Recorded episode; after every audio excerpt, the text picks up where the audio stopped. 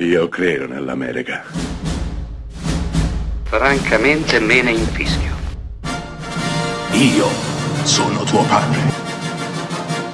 Anna Nishimasa. Rimetta a posto la candela.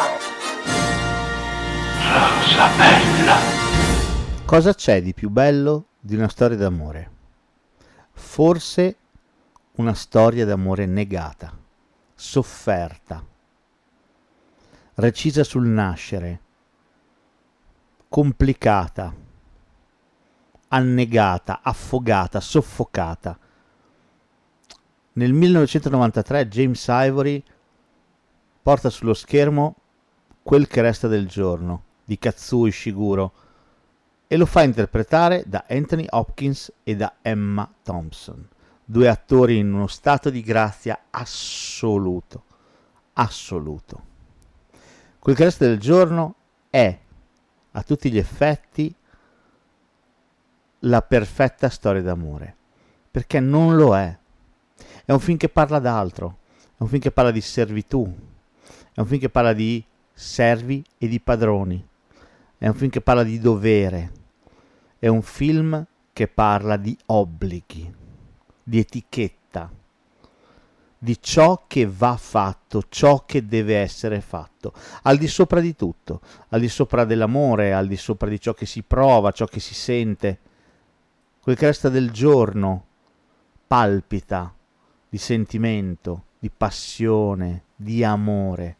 Come dice il titolo, la sera, il finire della giornata è la parte migliore della giornata. Quel che resta del giorno è la parte migliore del giorno perché ti dà l'impressione che tutto sia ancora in potenza, tutto può essere ancora fatto, ribaltato, cambiato, eppure non cambierà nulla.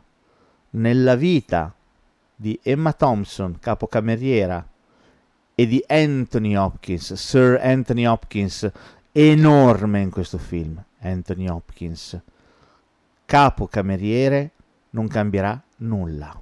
I due si amano, si amano perdutamente, eppure si sfiorano, non riescono mai praticamente a toccarsi, non riescono mai praticamente a dirselo. E il loro non amore è il vero protagonista di questo film. Il loro non dirselo mai è il vero grande protagonista di questo film, di questa storia splendida, toccante, nel cui interno c'è anche tutta l'Inghilterra, c'è, c'è il modo di pensare, di vivere di James Ivory, grandissimo regista, grandissimo sceneggiatore.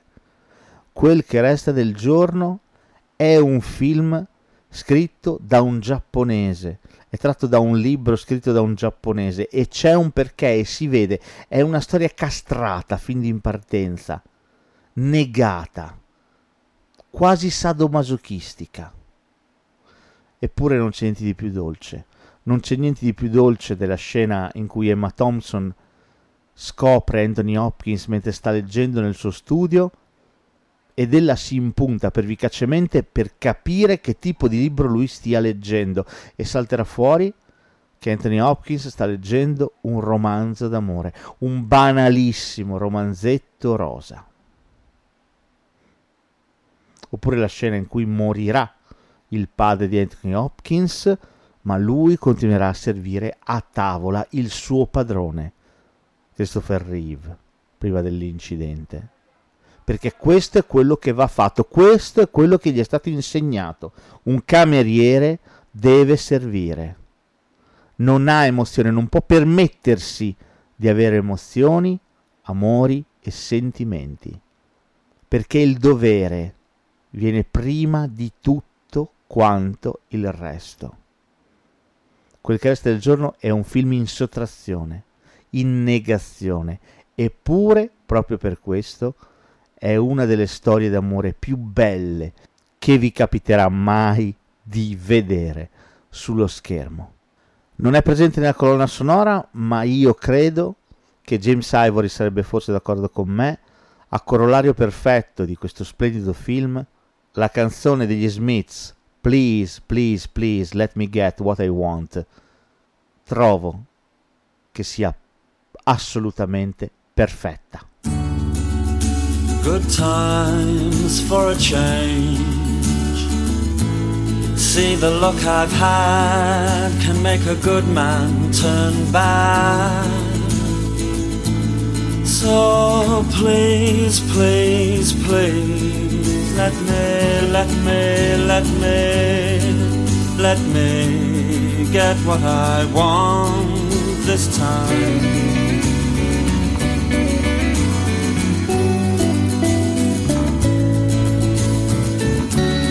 Haven't had a dream in a long time. See, the life I've had can make a good man bad. So, for once in my life, let me get what I want.